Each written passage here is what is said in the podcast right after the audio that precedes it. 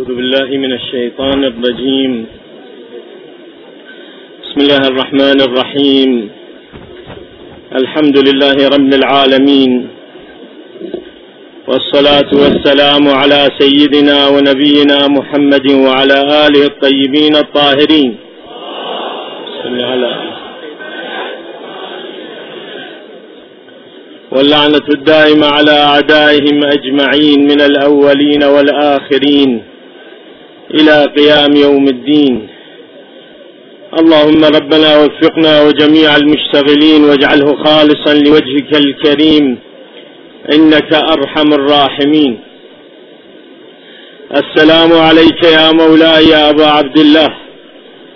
السلام عليك يا مولاي يا ابن رسول الله. السلام على الحسين وعلى علي بن الحسين. وعلى أصحاب الحسين. السلام على أبي الفضل العباس بن أمير المؤمنين. ورحمة الله وبركاته. من المواضيع المهمة التي نتحدث بها عن الأئمة صلوات الله عليهم وعن بقية الله الأعظم. روحي وأرواح العالمين له الفداء. هو علم الإمام المهدي صلوات الله عليه. الإمام المهدي كباقي الأئمة صلوات الله عليهم في العلم. وعندما نريد أن نتحدث عن أي إمام من الأئمة فإن مسألة العلم هي أول المسائل التي تحتاج إلى الحديث عنها. لاحظ بالنسبة إلى علم الإمام صلوات الله وسلامه عليه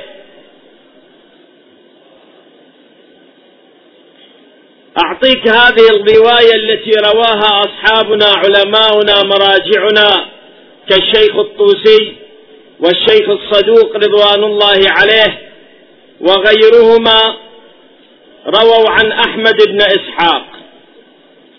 أحمد بن إسحاق من, من وكلاء الإمام الهادي ومن وكلاء الإمام العسكري وقد عاش المرحلة الأولى من حياة الإمام المهدي وعاش مقدارا من الغيبة. أحمد بن إسحاق القمي يعتبر من الوكلاء الفقهاء وكان من وكلاء الناحية المقدسة ويرجع إلى السفير الأول العمري عثمان بن سعيد إلى عثمان بن سعيد صلوات الله وسلامه عليه. أحمد بن إسحاق عمر طويل يقول جئت الإمام العسكري إلى الإمام أبي محمد العسكري صلوات الله وسلامه عليه. أسأله عن الإمام من بعده. لاحظ هواجس السؤال عن الإمام. هذه الهاجسة لم تكن قضية عابرة وقضية سهلة لأننا معاشر الإمامية. نعتقد بالإمامة ركنا من أركان الدين. وأصلا من أصول الدين. ونعتقد أن الاعتقاد بالإمام المعصوم وأنهم الأئمة الاثنى عشر هو المميز بيننا وبين سائر الناس. موضوع الإمامة والاهتمام بالإمامة هذا هو الموروث المهم في حياتنا. حياتنا الفردية حياتنا الجماعية حياتنا العامة حياتنا كمسلمين حياتنا كشيعة مؤمنين. لأن مسألة الإمامة عندنا من المسائل التي تميزنا عن غيرنا. ولذلك يكون موضوع الإمامة من الهواجس المهمة أحمد بن إسحاق مع أنه يعيش في عصر إمام معصوم صلوات الله عليه وهو وكيل للإمام المعصوم. وهو فقيه من الفقهاء وعالم من العلماء ومع موقعه المهم يعيش حالة من حالات القلق النفسي يريد أن يعرف حكمه الشرعي.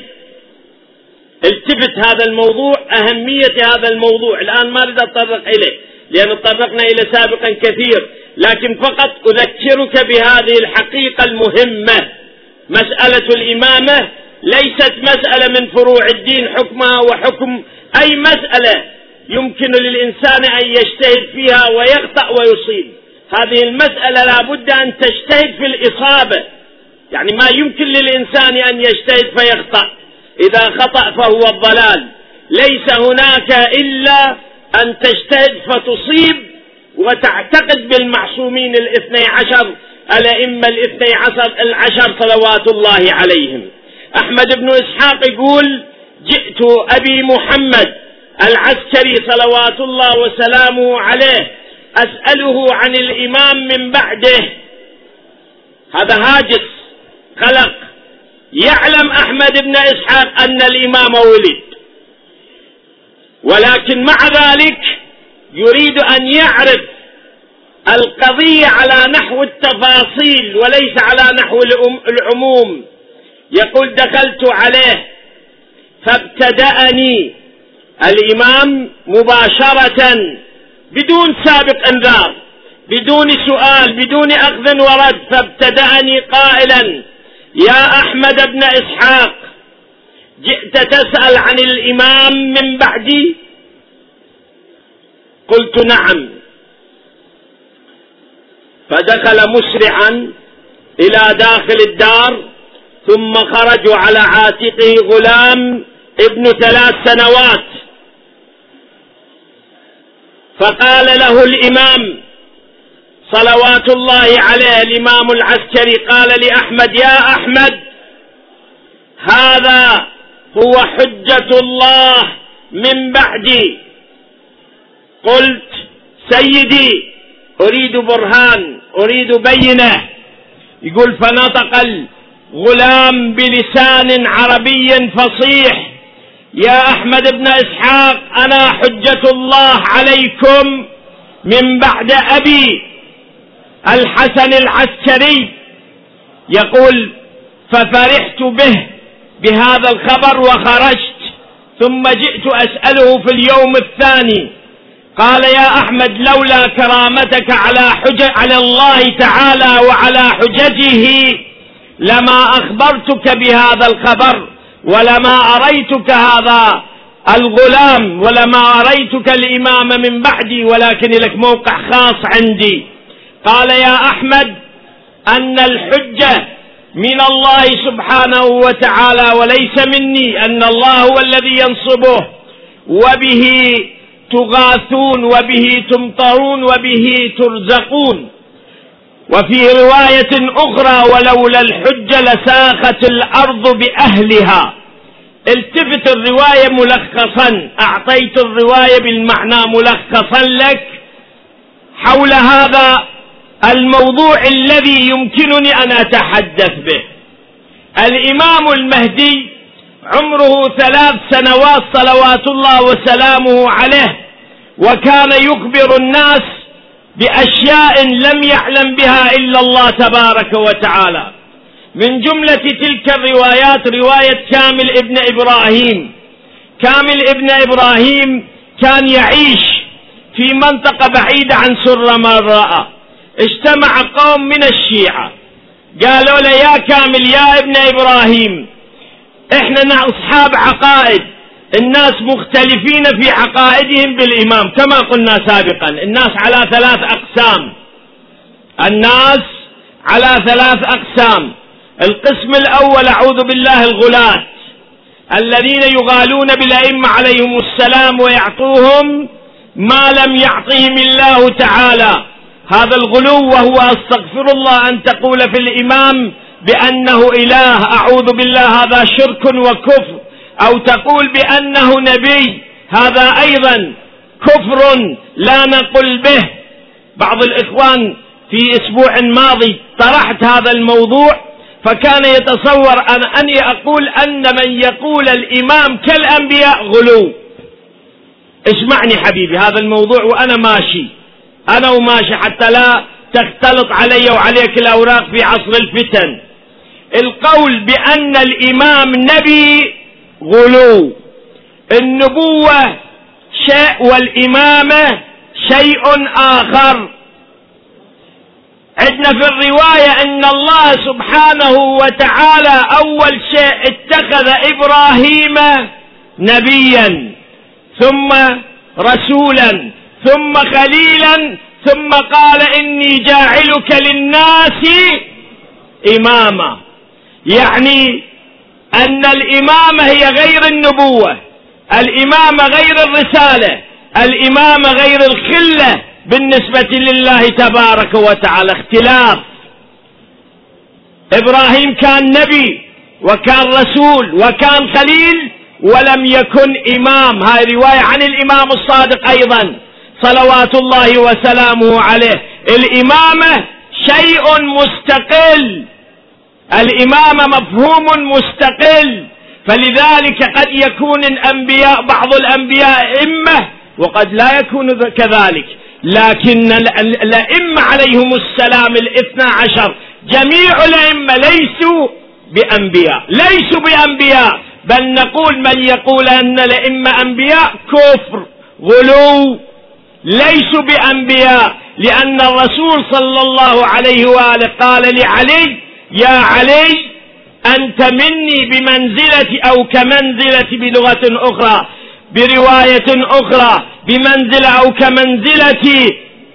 هارون من موسى إلا أنه لا نبي من بعدي. يعني كل المنازل اللي كانت لهارون ولموسى موجودة إلا النبوة. يا علي أنت تسمع كما أسمع وترى كما أرى ولكنك لست بنبي. علي ليس نبي. لكن من نقول مو نبي يعني مو معنى ذلك أن الأنبياء أفضل من الأئمة. يقول العلامة المجلسي بل عليه اتفاق الشيعة الإمامية سلمهم الله تعالى أن الأئمة الاثنا عشر صلوات الله عليهم أفضل من جميع الأنبياء أفضل. كما في الرواية التي رويت في كتب الشيعة وفي كتب السنة الرواية تقول علماء أمتي أفضل من أنبياء بني إسرائيل. من إجو العلماء كما في بلغة الفقيه للعالم المجتهد في زمانها السيد محمد رضوان الله عليه وهو من كتب الاستدلال المعروفة والمهمة عندما يأتي بالتفسير بتفسير هذه الرواية وشرح هذه الرواية أن علماء أمتي أفضل من, من أنبياء بني إسرائيل قال أن علماء الأمة المقصود بهم الأئمة الاثنى عشر سلام الله عليهم. أفضل من جميع الأنبياء. وهم الأئمة. ما عندنا خلاف. أن الأئمة أفضل من الأنبياء. لا تخاف. لا تتقي. لا تعتبر هذا خارق للعادة. لا طبيعي أن الله فضل محمد وآل محمد على جميع خلقه.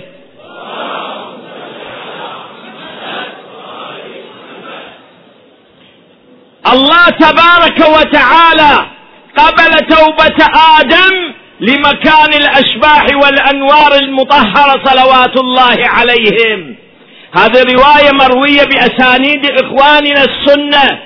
تريد نور الأبصار للشبلنجي ينابيع المودة للقندوزي فرائض السلطان للحميني أو الجويني الشافعي. غير ذلك من المصادر اللي لإخواننا حفظهم الله تعالى.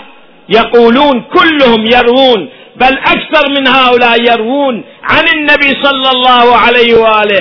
إن الله عندما أمر بآدم أن ينزل إلى الأرض وتاب بكى آدم حتى تشققت تشقق خداه من كثرة الدموع والبكاء. هاي توبة آدم. إلى أن حن عليه الملائكة. نزل جبرائيل. قال يا حبيبي يا جبرائيل إني ما زلت أدعو الله سبحانه وتعالى بالتوبة لي ولم يتب علي. قال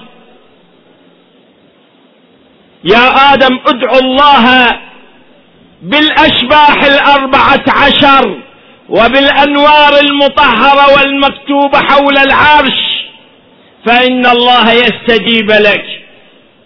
اثنان روايتين اكو إحدى الروايات تقول فقال فقال لجبرائيل يا حبيبي يا جبرائيل أرني تلك الأسماء. فكشف الله عن بصره وجعله ينظر وإذا به يرى العرش وقد كتب حول العرش الأسماء الأربعة عشر محمد وعلي وفاطمة والحسن والحسين وعلي ومحمد وجعفر وموسى وعلي ومحمد وعلي والحسن والقائم المهدي المنتظر عجل الله تعالى فرجه الشريف.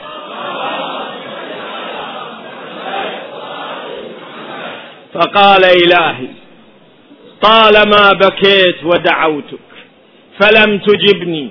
أقسم عليك بهذه الأنوار الأربعة عشر إلا تبت علي.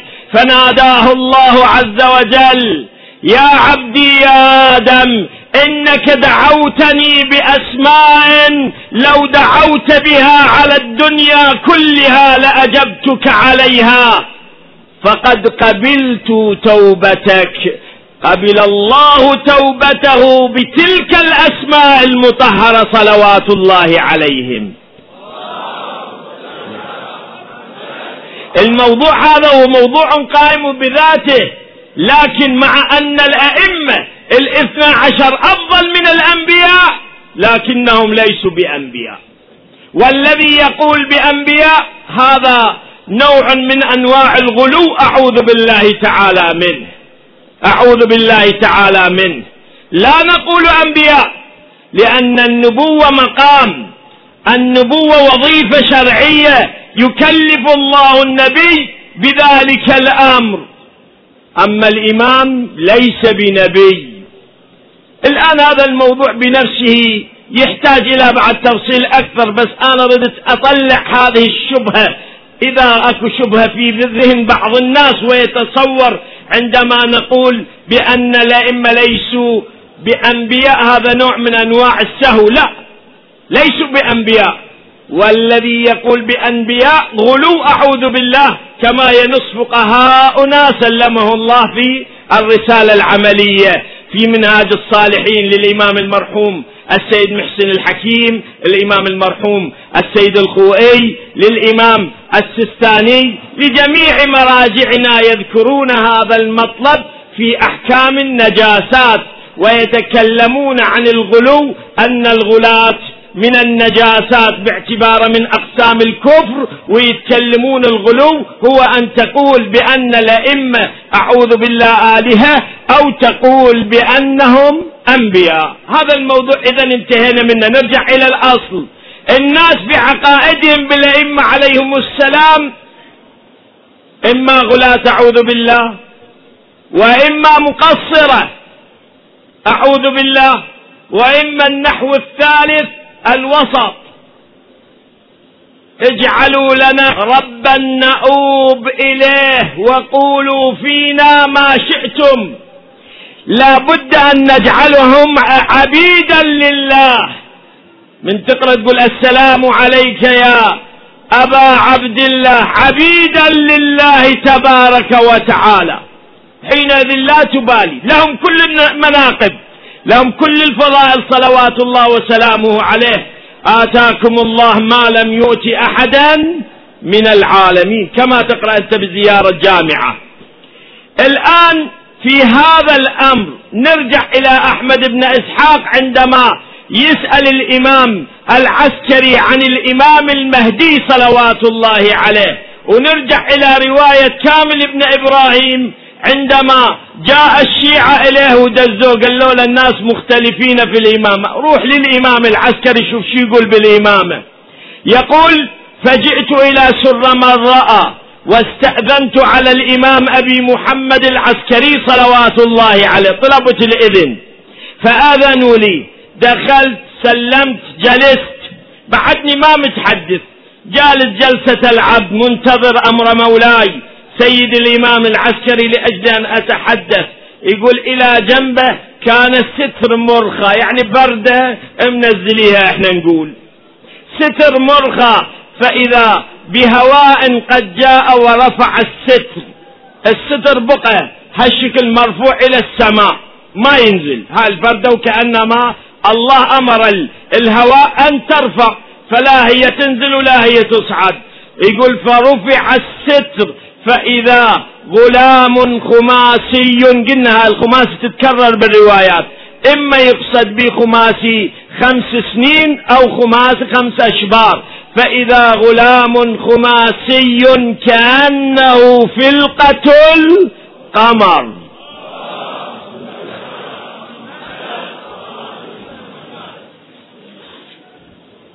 يقول شغلني نوره ذهلت عن الدنيا. شوف ينظر إلى جمال الإمام العسكري. ما قال ذهلت عن الدنيا. لكن إلى نوره يا الله أرزقنا النظر إلى نوره إلى جماله.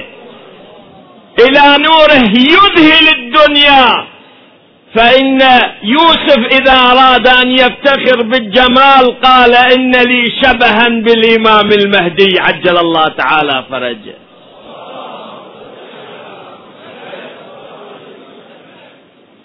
يقول فشغ... فشغلت عن مسألتي. أصلا نسيت أنا المنجاي شنو ما أدري. فالتفت إلى الإمام العسكري قال يا كامل هذا حجة الله. من بعدي.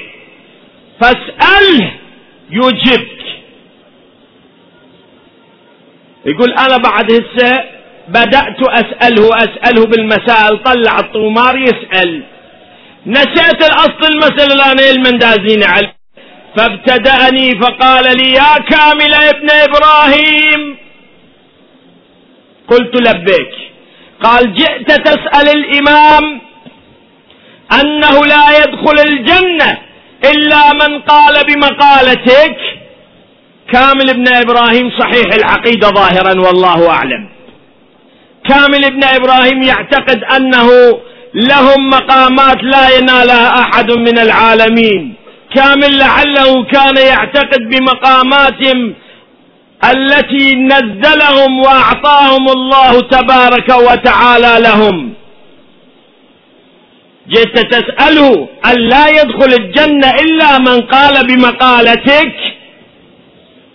يقول كامل قلت اي يا مولاي. قال اذا والله قل ما يدخلها. قل قل من يدخلها. يعني بعد قليل راح يدخلون الجنة إذا تريدون كلهم انه علماء وفهماء ودارسين البحار وغير البحار وقارين هاي العلوم وهاي المعارف. الجنة مو هالشكل. الجنة مو هالشكل اسمع الرواية الأخرى. هاي غير هاي الرواية. خلي شوي نطلع بالأثناء. الرواية الأخرى يقول إنكم كلكم سوف تدخلون الجنة إن شاء الله.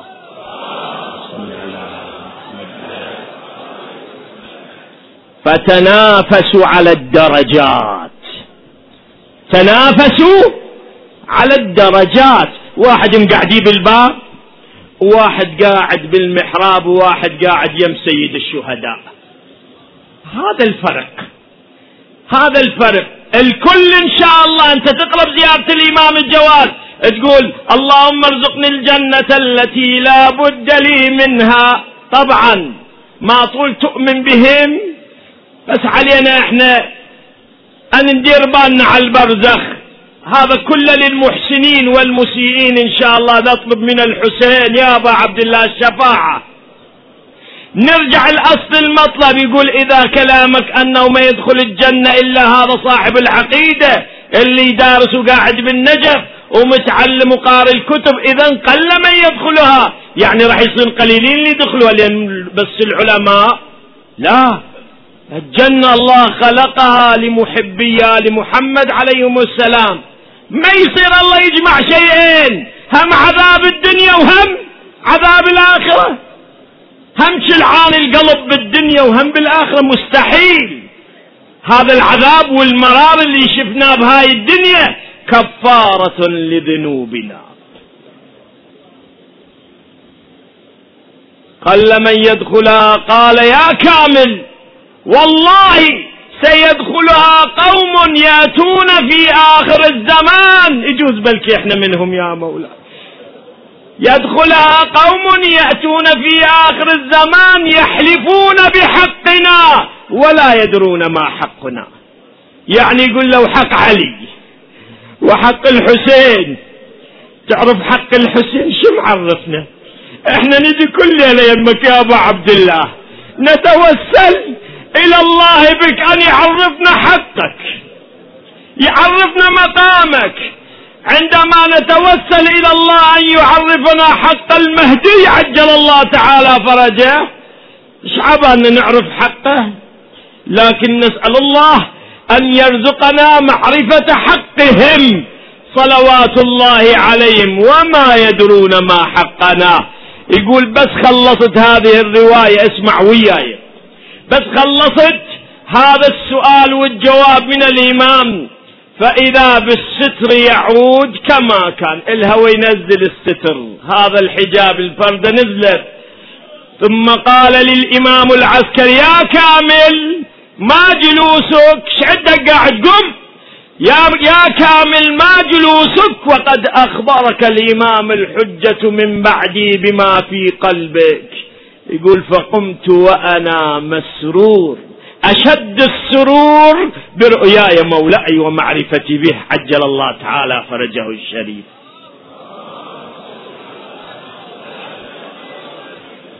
هذا الدعاء اللي يقرأ أربعين صباح. دعاء العهد المروي عن الصادق وعن العمري. يقول في الرواية من قرأه أربعين صباحا كان معه. اللهم أرنا الطلعة الرشيدة والغرة الحميدة واكحل ناظري بنظرة منه. ما أدري اليوم حاضر بقية الله لولا هنا في زيارة سيد الشهداء. لكن أقول أنت تسمع الكلام مولاي وأنا عند الحسين. إلهي بحق الحسين أرنا الطلعة الرشيدة والغرة الحميدة. الشيء اللي ردت من هذه الرواية والرواية اللي قريتها مع ضيق الوقت والمقام أن أبين لك هذا المطلب. هو أن الأئمة عليهم أفضل الصلاة والسلام إن علمهم ليس كعلمنا. انتبه الآن. علمهم ليس كعلمنا. نسيم الخادم. امرأة اسمها نسيم خادمة في بيت الإمام العسكري. خادم ذكر أنثى يسموا الخادم يعني للأنثى أيضا يسمى خادم. لكن هذه مرأة اسمها نسيم وأكو وحدة اسمها مارية. هذه مارية كانت خادمة مولاتي وسيدتي نرجس سلام الله عليها. على كل حال نسيم الخادم تقول دخلت على سيدي وهو عمره ثلاثة أيام. يعني الإمام الحجة بعد ولادته لأن نسيم كانت حاضرة بالولادة. عمره ثلاثة أيام. إحنا برأينا شنو بالكاروك بالمهد ها؟ عمرة ثلاثة أيام صلوات الله عليه. دخلت عليه وله ثلاثة أيام فعطست عطست فسمتني. سمتني شنو يعني؟ قال رحمك الله. ثلاثة أيام.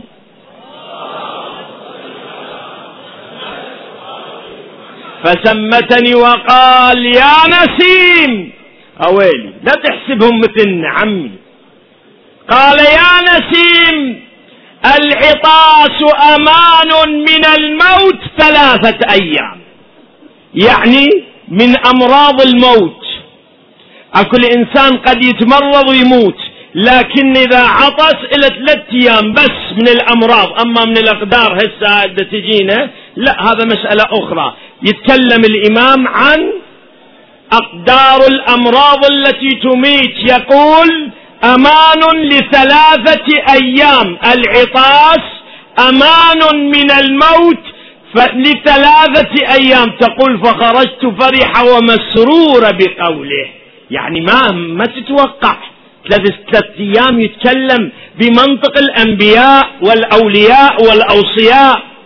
إيش نتصور؟ نتصور أنهم كنحن أعوذ بالله من ذلك. علم الأئمة عليهم أفضل الصلاة والسلام كما جاء في الكتاب. وعلمناه من لدنا علما. العلم علم الإمام على أنواع. طبعا ما أريد أتحدث لك عن علم الإمام وقت ماكو. وصراحة اليوم أيضا تأخرنا بالحديث لكن أنا أختصر بهذا الموضوع. أعطيك كلام إن شاء الله في ليلة أو في يوم آخر أتحدث مفصلا بهذا الموضوع بما يرتبط بسيدي ومولاي بقية الله الأعظم روحي وأرواح العالمين لتراب قدمه الفداء. الأئمة عليهم أفضل الصلاة والسلام عندهم مصادر للعلم متنوعة. أقول لك متنوعة. عندهم مصادر من كتب موجودة عند الأئمة مثل الجافر مثل الصحيفة مثل الجامعة مثل مصحف فاطمة صلوات الله عليهم. كذبني كتب موجودة عند الأئمة عليهم السلام. هاي موجودة عندهم. عندهم من العلم الخاص أنهم ينظرون إلى اللوح المحفوظ فيكشف الله لهم ذلك. ينظرون إلى عالم الثبوت هذا اللوح المحفوظ. الله سبحانه وتعالى يكشف لهم ذلك. من جملتها يسددهم الله بخلق عظيم اسمه الروح. كما يقول الصادق وهو أعظم من جبرائيل. الروح خلق أعظم من جبرائيل يسدد الله به الإمام عليه أفضل الصلاة والسلام. ينظر إلى اللوح المحفوظ. هذا العلم من الله. من الله. اسمعني العلم اللدني أنا ما أريد أدخل بتفاصيل هذا العلم. لكن من يطلعون بعض الجهلة ويحاولون يخدعون النفوس والعقول والقلوب يجب علينا أن نبين إذا ظهرت البدع فعلى العالم أن يظهر علمه وإلا فعليه لعنة الله. نجي المطلب الآن. العلم اللدني شنو؟ ولمن؟ وهل يمكن لي ولك أن نحصل عليه؟ العلم القرآن اللدني مو بواسطة الوسائل التجريبية. يعني أكو علوم عند الأئمة عليهم السلام قلت لك إما بالكتب وإما بالرواية يروي عن أبيه عن جده عن رسول الله وإما بالمصادر الحسية أكو طرق حسية. هذا علم بمصدر حسي. هذا موجود عند الإمام صلوات الله عليه. أكو علم آخر علم من الله العزيز الحكيم. هذا العلم اللي علم للخضر صلوات الله عليه. الخضر ويا موسى مشوا بقرية فاستطعموا أهلها. أبوي جواع إحنا ما تطعمونا ما تطونا قالوا لا فأبوا أن يطعموهما. فرأوا جدارا قعدوا بسد حائط يقعدون يرتاحون. أكل ماكو أقلها شوية مثلا يرتاحون. فأراد أن ينقض قام الخض فأقامه. هذا الجدار حفرة وعاد قال لموسى قم نبني. قال لموسى سلام الله عليه نبني لنا حائط بقرية. أبوا أن يعطونا خبز ولبن. طلبنا منه خبزة ما أعطونا نبني لهم حائط ببلاش قربة إلى الله ليش؟ لكن الخض اشترط عليه سابق. أن يطيعه ولا يعصي له أمرا. ثم بعد ذلك قضية السفينة قضية قضية إلى آخره فذكر له أن هذا الجدار كان كنز ليتيمين. أبوهم كان صالح أراد الله أن يوصل هذا الكنز لهم إلى أن يكبرون. هذا الجدار يكون ستر للكنز إلى أن يكبرون. الكلام أن هذا مو بطريق حسي بطريق إلهي. الطريق الإلهي مو طريق الوحي. حبيبي شوف الوحي. الوحي على نوعين. الوحي على نوعين. مرة من أنواع الوحي يأتي بشريعة. هذا مختص بالأنبياء. مختص بالأنبياء. الوحي الذي بشريعة لا يمكن أن يأخذه غير الأنبياء عليهم السلام. للأنبياء فقط. لذلك كان جبرائيل ينزل على رسول الله بالوحي يعني بالشريعة. على الأنبياء بالوحي يعني بالشريعة. لكن القرآن شفنا يستخدم الوحي بشيء آخر. وأوحينا إلى النحل أن اتخذ من الجبال بيوتا. وأوحينا إلى النحل وأوحينا إلى أم موسى أن ارضعيه. أوحينا إلى أم موسى. يعني أن الوحي يمكن أن ينزل على غير الأنبياء. أم موسى أكو واحد يقول نبية كانت؟ لا. مريم نزل عليها الوحي.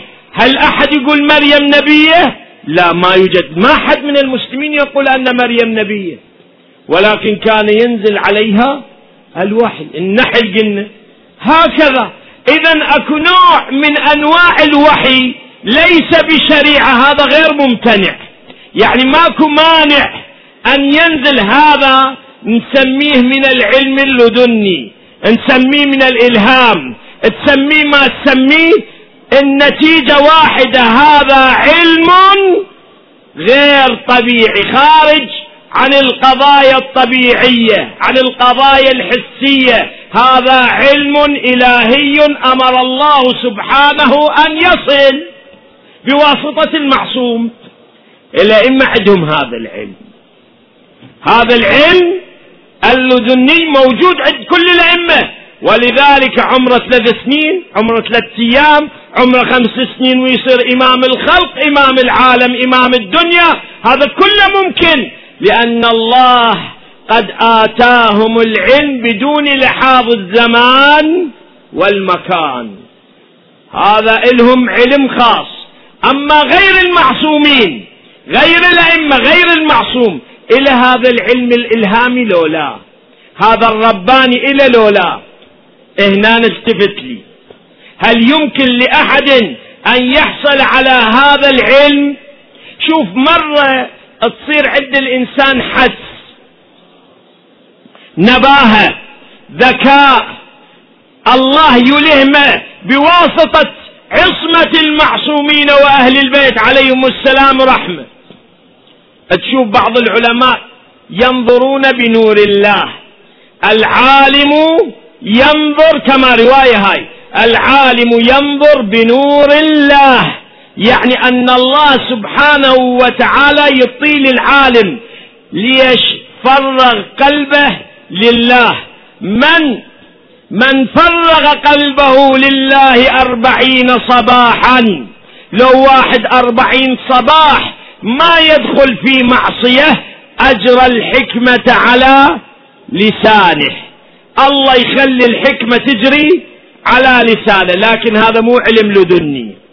هذا هبة من الله يسموه علم وهبي يعني الله يوهب هذا العلم نتيجة صلاح وإيمان هذا الإنسان. الطريق الأقرب كل ما تصير علاقتك بالأئمة زينة أحسن كلما يطهر الله قلبك إلى هذا العلم. لكن هذا العلم ليس علما لدني. زين إذا واحد يريد يقول أنا عندي علم لدني يمكن لو ما يمكن. التفت لي. لا هو معصوم ولا هو يأخذ عن المعصوم. الطريق حبيبي منحصر بآل محمد لو هم لو منهم. يعني الآن ماكو طريق غيرهم. إما هم آتاكم الله ما لم يؤتي أحدا من العالم. أو تأخذ من بابهم صلوات الله عليهم وهي سيرة مراجعنا العظام وعلمائنا الكرام. هؤلاء الطريق المستقيم صراط حق. هذا الطريق اللي إحنا الحمد لله. اجانا طريق عدل طاهر مطهر بيد علمائنا وفقهائنا. من الأئمة إلى يومنا الحاضر ولله. هذا طريق شو يقول لك؟ يقول لك من آل محمد. هذا تسديد منهم.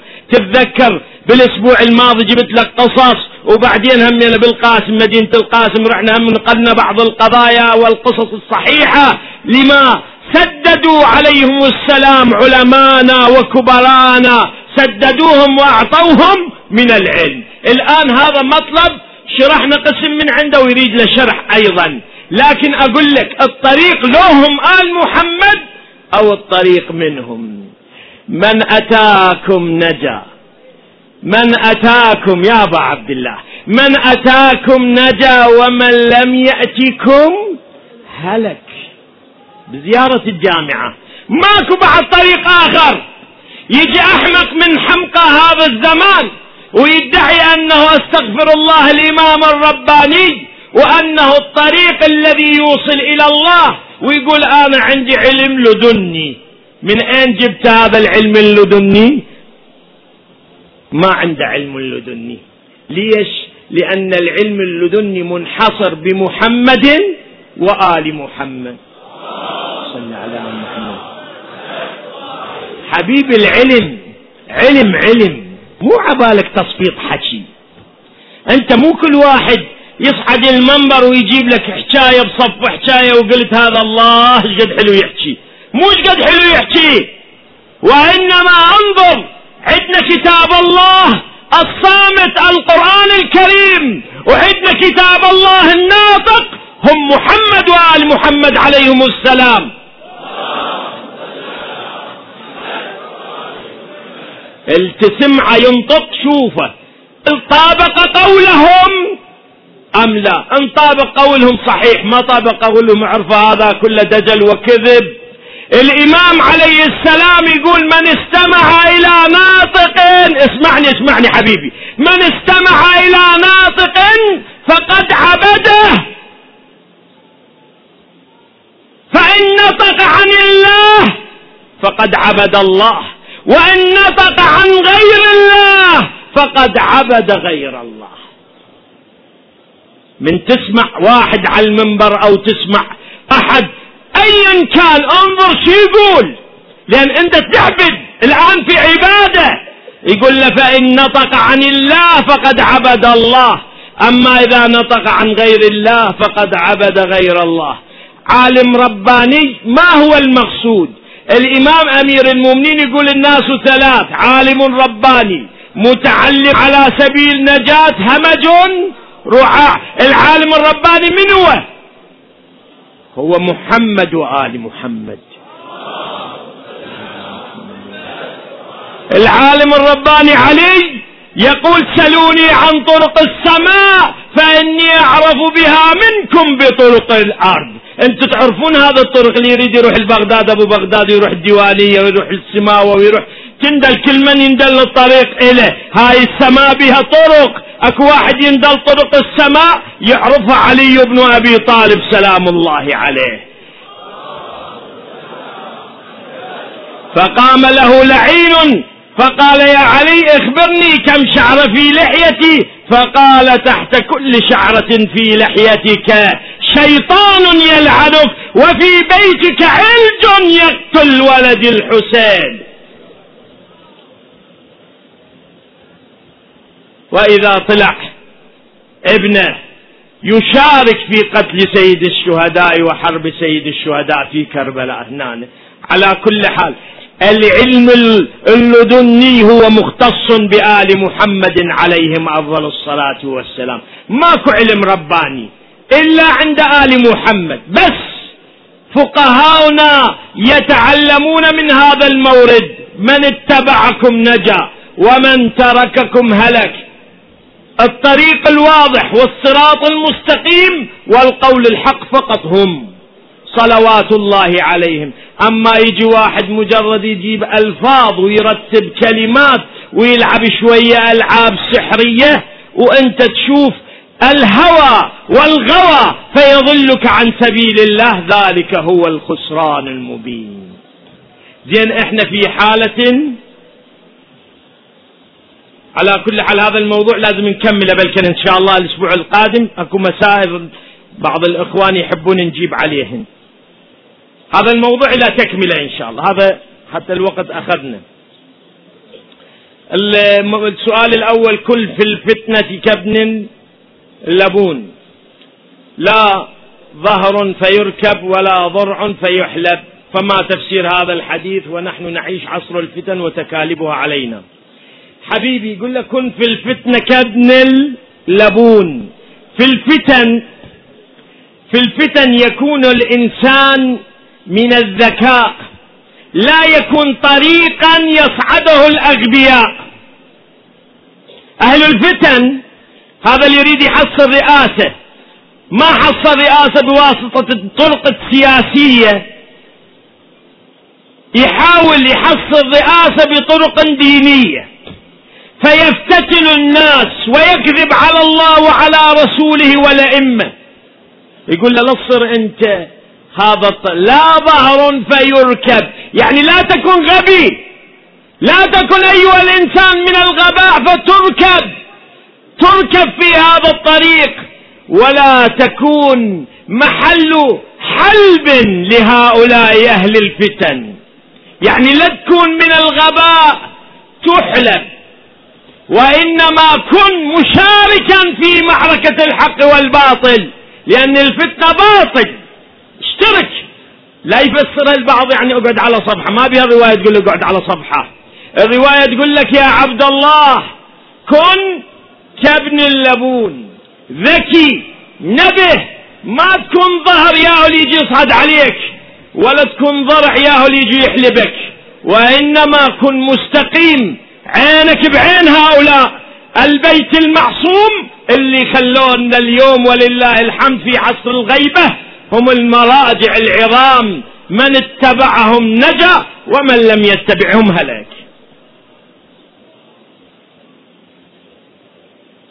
ما هو الحكم الشرعي بمن خالف العقيدة بالإمام المهدي؟ الناس اللي يخالفون الإمام المهدي لا إله إلا الله. شنو صدوق كذي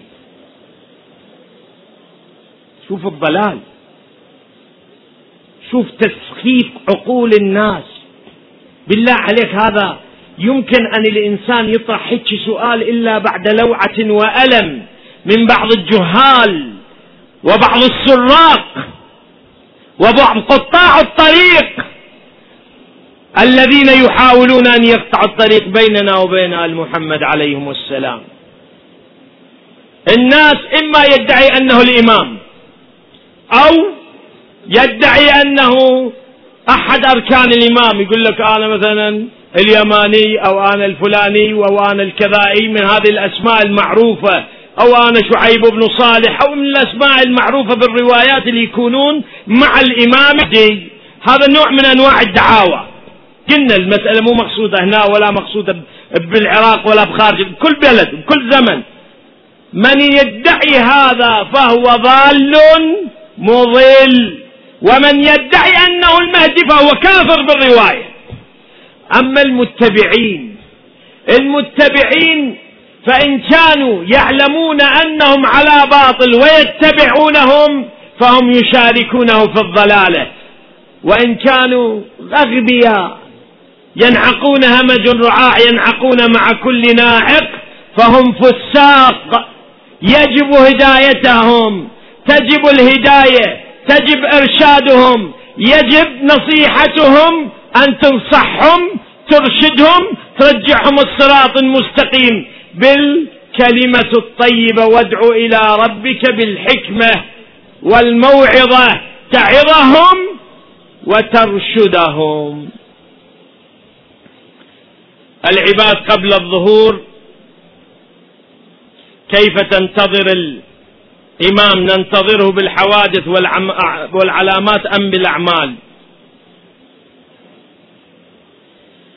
ملخص هذا الموضوع هذا مهم حبيبي الآن بعد خليه إحنا بالبرنامج. إن شاء الله نتحدث عن علامات الظهور مفصل إذا ألطان الله عمر.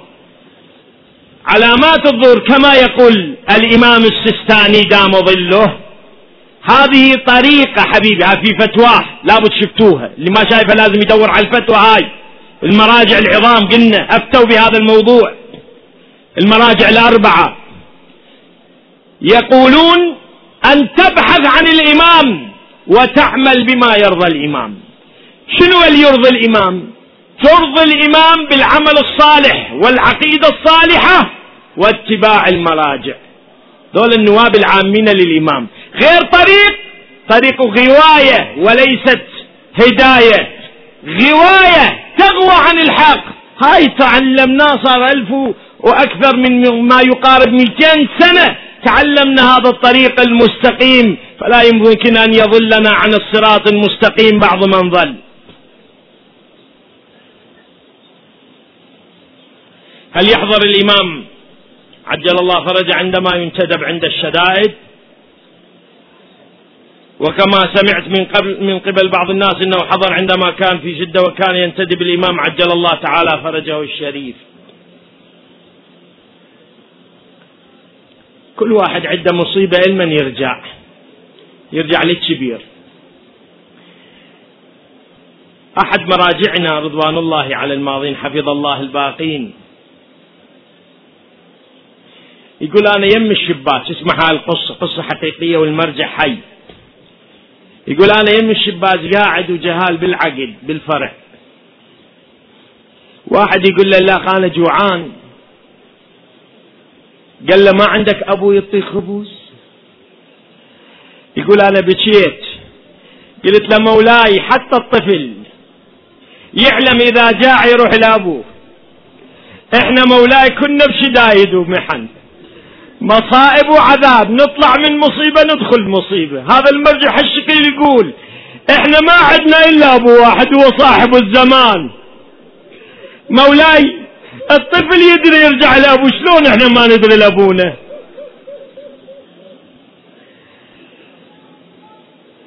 أحن علينا من آبائنا أرحم علينا من آبائنا. أكو هذه قصة رواية يقول الراوي رأيت الحسين عليه السلام يوم عاشوراء وهو على فرسه ودموعه ودموعه تصب على خده.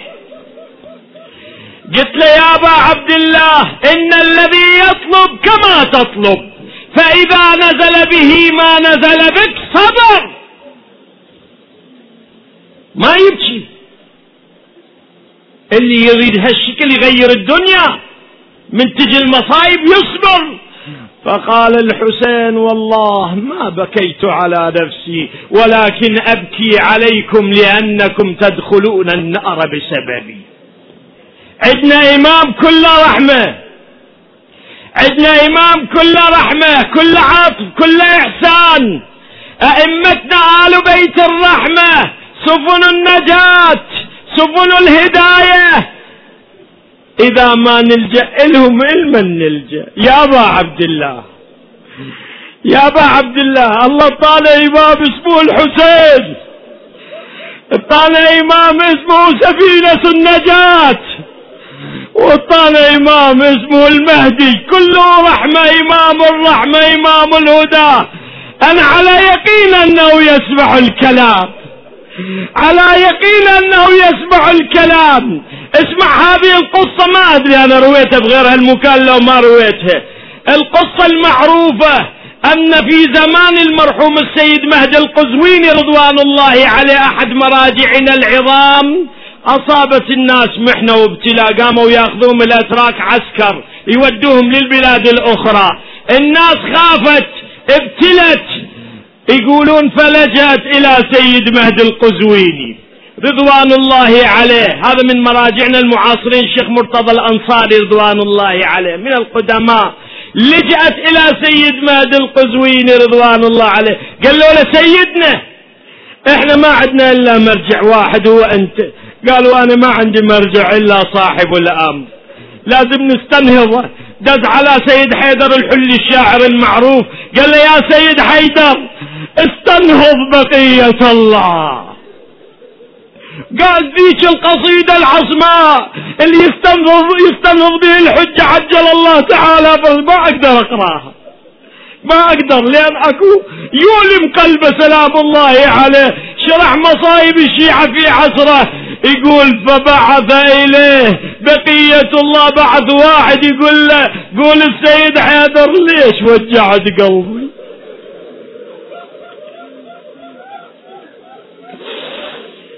ليش وجعت قلبي يا مولاي؟ الأمر مو بيدي بيد الله تعالى. إني أحن عليكم وأبكي عليكم وأحس بمصائبكم. ادعوا لي بالفرج. اللهم كل وليك الحجة ابن الحسن. صلواتك عليه وعلى آبائه في هذه الساعة.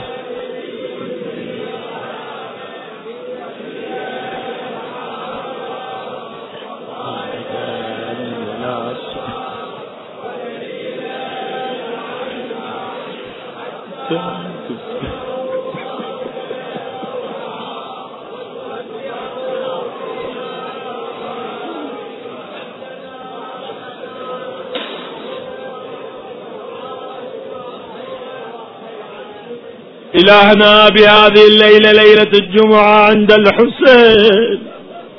نقسم عليك بالمهدي عجل لوليك الفرج. اجعل فرجنا بفرجه. إلهنا إن كان في مجلسنا هذا صاحب حاجة فاقضي حاجته. مريض شافي مرضاه مدين اقضي دينه. أطل أعمارنا بخير وعافية. ارحم موتانا. ادخل الخير والسرور عليهم على قبورهم. إلهنا احفظ مراجعنا العظام. وأطل أعمارهم بخير وعافية. لا سيما سماحة آية الله العظمى المرجع الديني الأعلى السيد السستاني اللهم البسه لباس العافية. أطل عمره. إلهي هذا حامينه. يا رب حامينه فاحفظه يا رب. بحق الحسين شافه. أطل عمره. إلى أمواتكم وأمواتنا وإلى أرواح شهداء الإسلام وعلمائنا الكرام. رحم الله من يقرأ الفاتحة معها الصلوات.